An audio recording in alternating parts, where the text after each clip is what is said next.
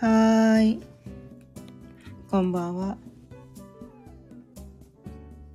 いつもは夕方6時からお伝えしていますが、昨日今日とちょっとね、旅行先からお伝えしておりまして、このね9時過ぎのこの時間にね、ちょっとイレギュラーでお伝えしております。ちょいわろうかんのゆうのみほろよとくやっていきたいと思います。今日のお題は、先が見えないからこそ人生は面白いというテーマでお伝えしていきたいと思います。改めましてこんばんは。魅力解放コーチのかよねです。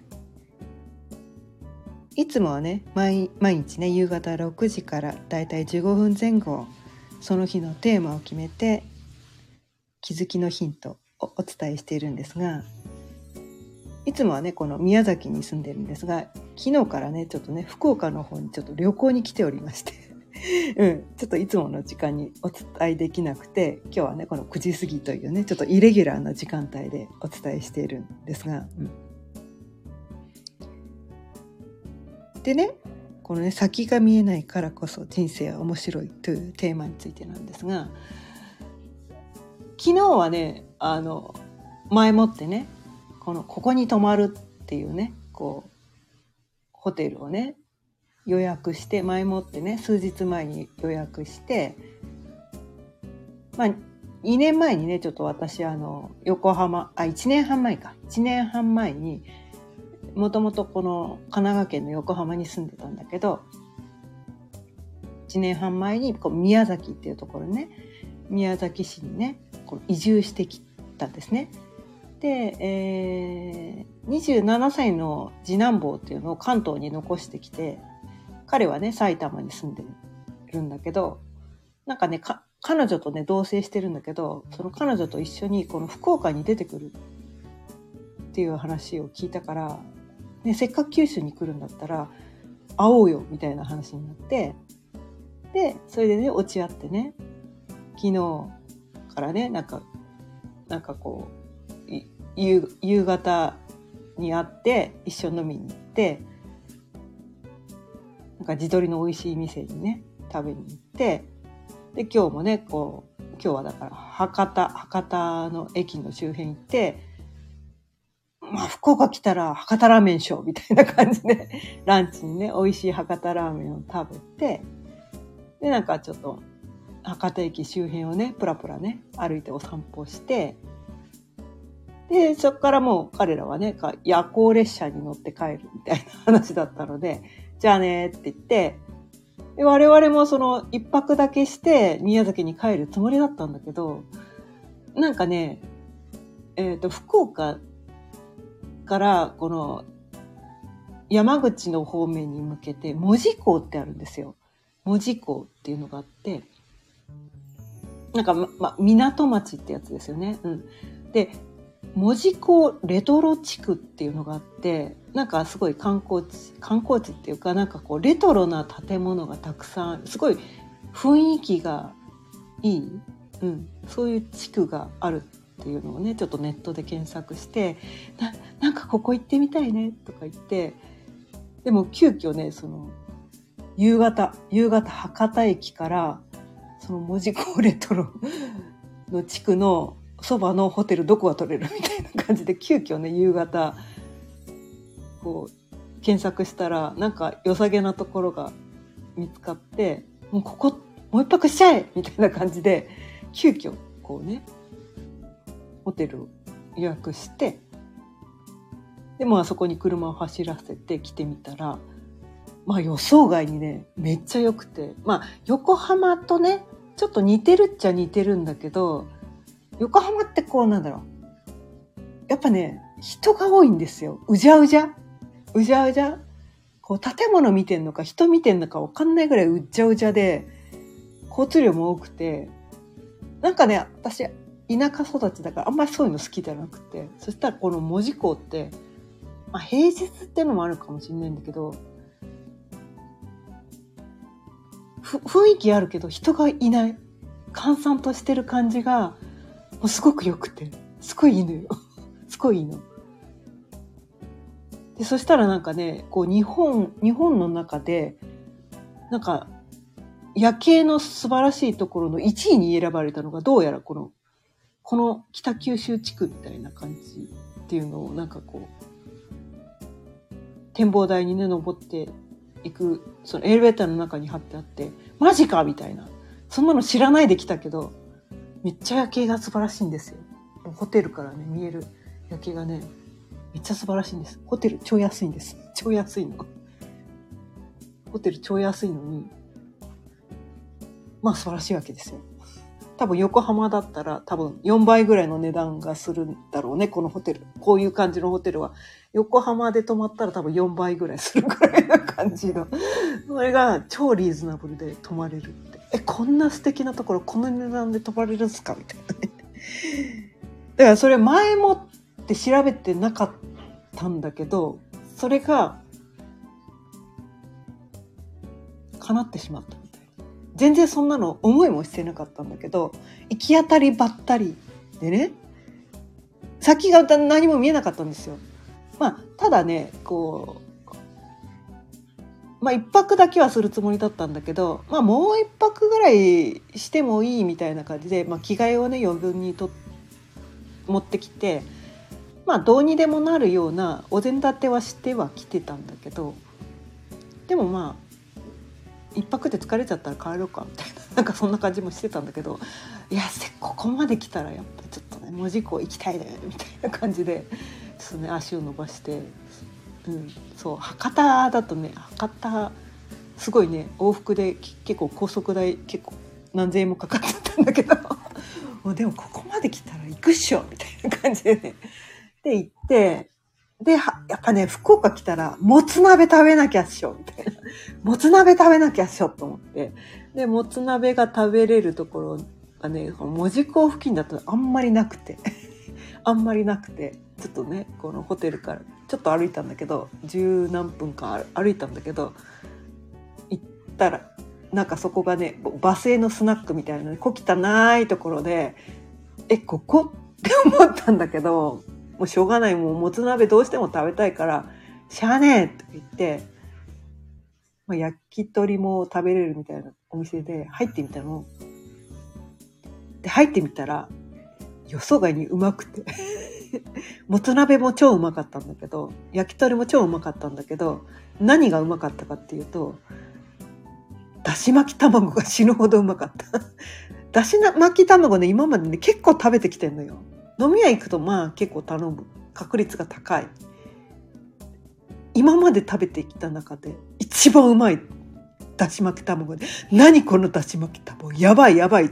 を連発して、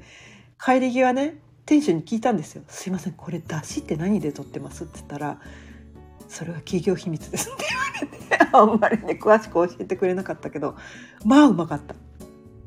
全然期待してなかったからね、こんな汚い店大丈夫ですかって感じ、まあ、トンネルズの汚トランじゃないんだけどなんかそんな感じですごいなんか路地ね、めっちゃなんか狭い路地を入ってって、この先店あんのみたいな。でもうジモピーしか行かないような変な店だったのだからもう、お客さんもねなんかね、そんなバスへのスナッカみたいなのに、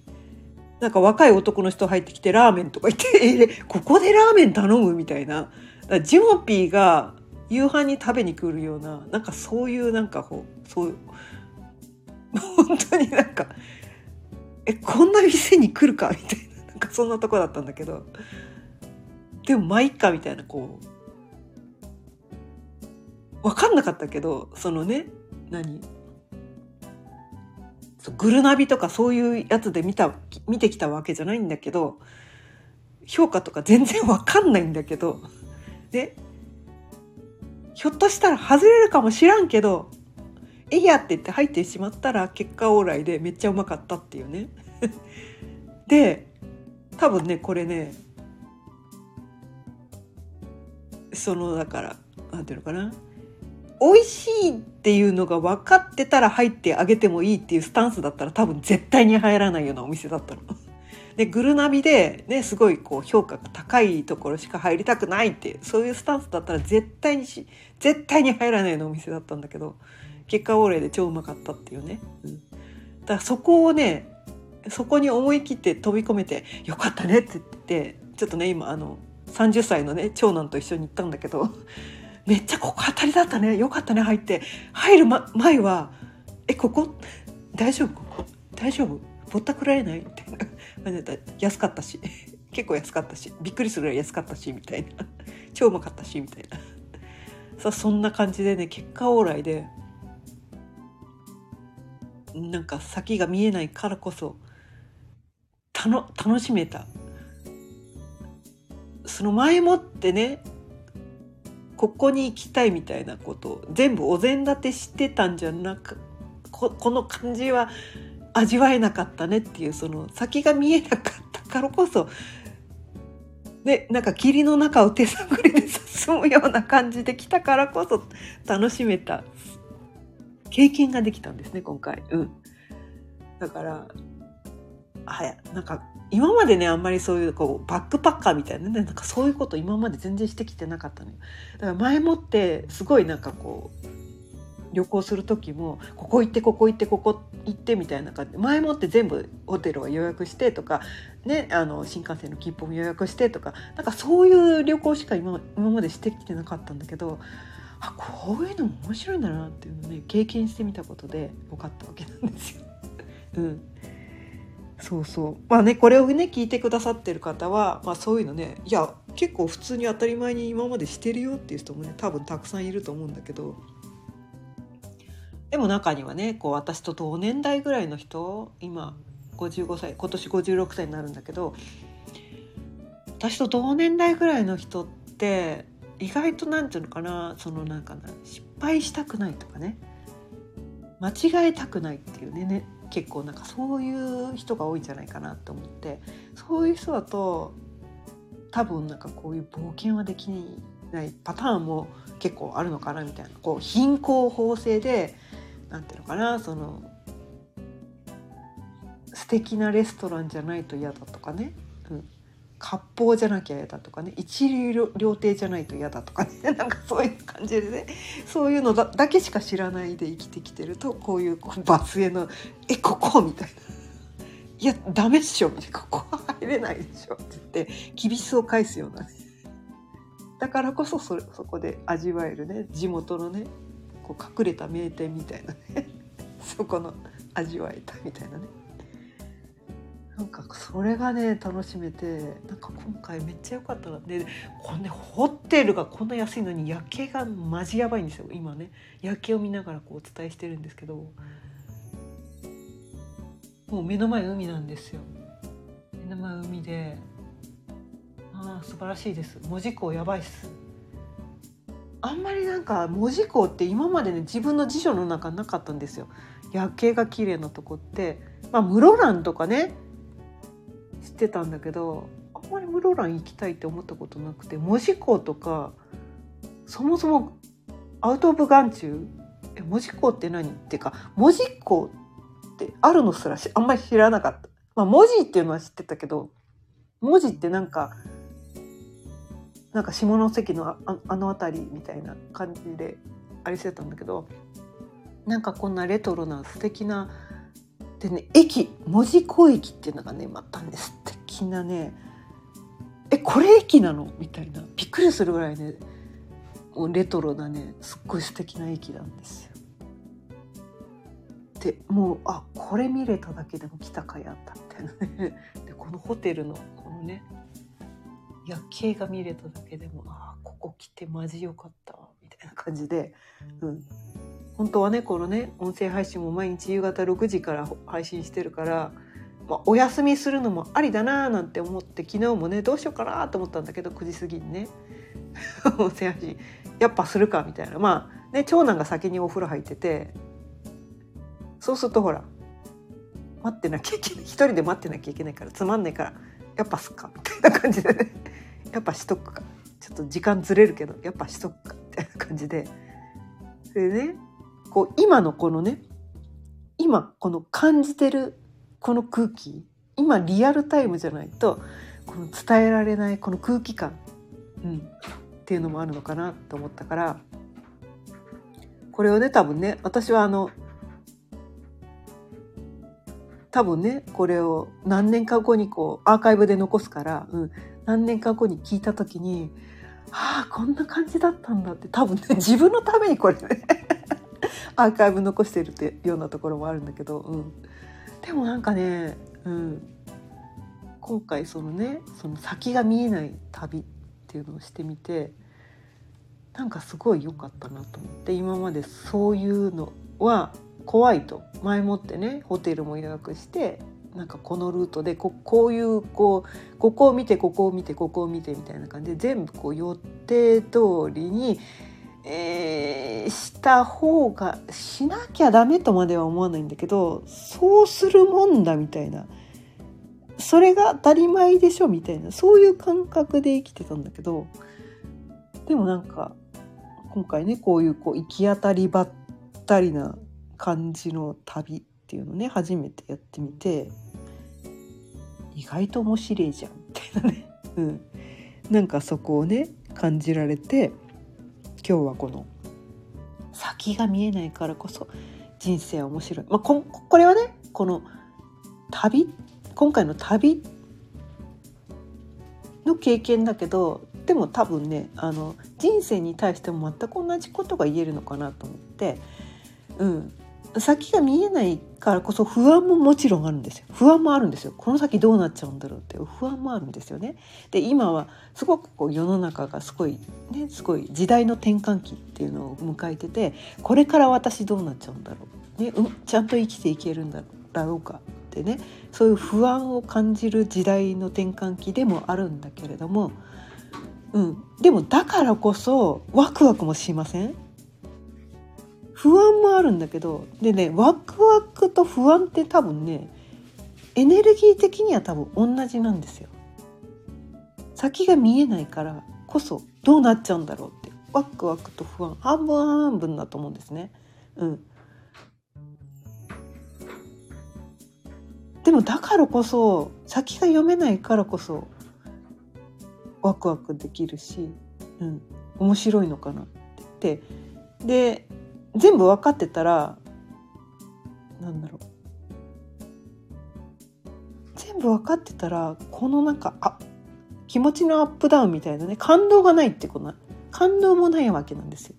1年前は自分がこうなるとは夢にも思わなかったとかね、1年後にここに来てるなんて、ね、夢にも思わなかったとかね、なんかそういう出来事が起こってくるじゃないですか、人生ってね。それがね、予定通りに行く安心感ももちろんあるんだけど、全然思わないね、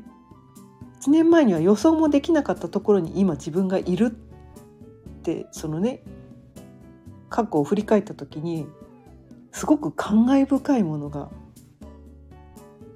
あるっていうね、そういう経験をした人も多分多いんじゃないかなって思うんですよ。多分一度や二度じゃないかもしれないし、それを思ったらこれから先も全く同じようになんとかなるんです。人生はなんとか、今までもいろんなことあったけど、なんとか生きてますよね今までみたいな。だったらね、この先もね、不安 100% でね、どうしようどうしようどうしようって生きていくよりも、何が起こるか分かんないけど、なんかちょっとワクワクして楽しみみたいな、そっちの方な感じでね、生きていけば所詮どうにかなる、どうせどうにかなる、どうせなんとかなる、なんかそんな感じで、生きてったらすごい人生が楽しくなるのかなと思って、今日はこのテーマでお伝えしてみました。ということで、今日もね15分過ぎたので、そろそろ終わりにしたいと思います。今日は先が見えないからこそ人生は面白いというテーマでお伝えしてきました。今日も聞いてくださってありがとうございました。毎日夕方6時からだいたい15分前後、その日のテーマを決めて気づきのヒントをお伝えしてるんですが、昨日今日とね、ちょっといつも住んでる宮崎からね福岡に旅行来てて、ちょっとイレギュラーでこう9時過ぎにね今回はお伝えしてみました。また聞いてくださったら嬉しいです。チャンネルのフォローやいいねボタンもぜひよろしくお願いいたします。それではまた明日、さようなら。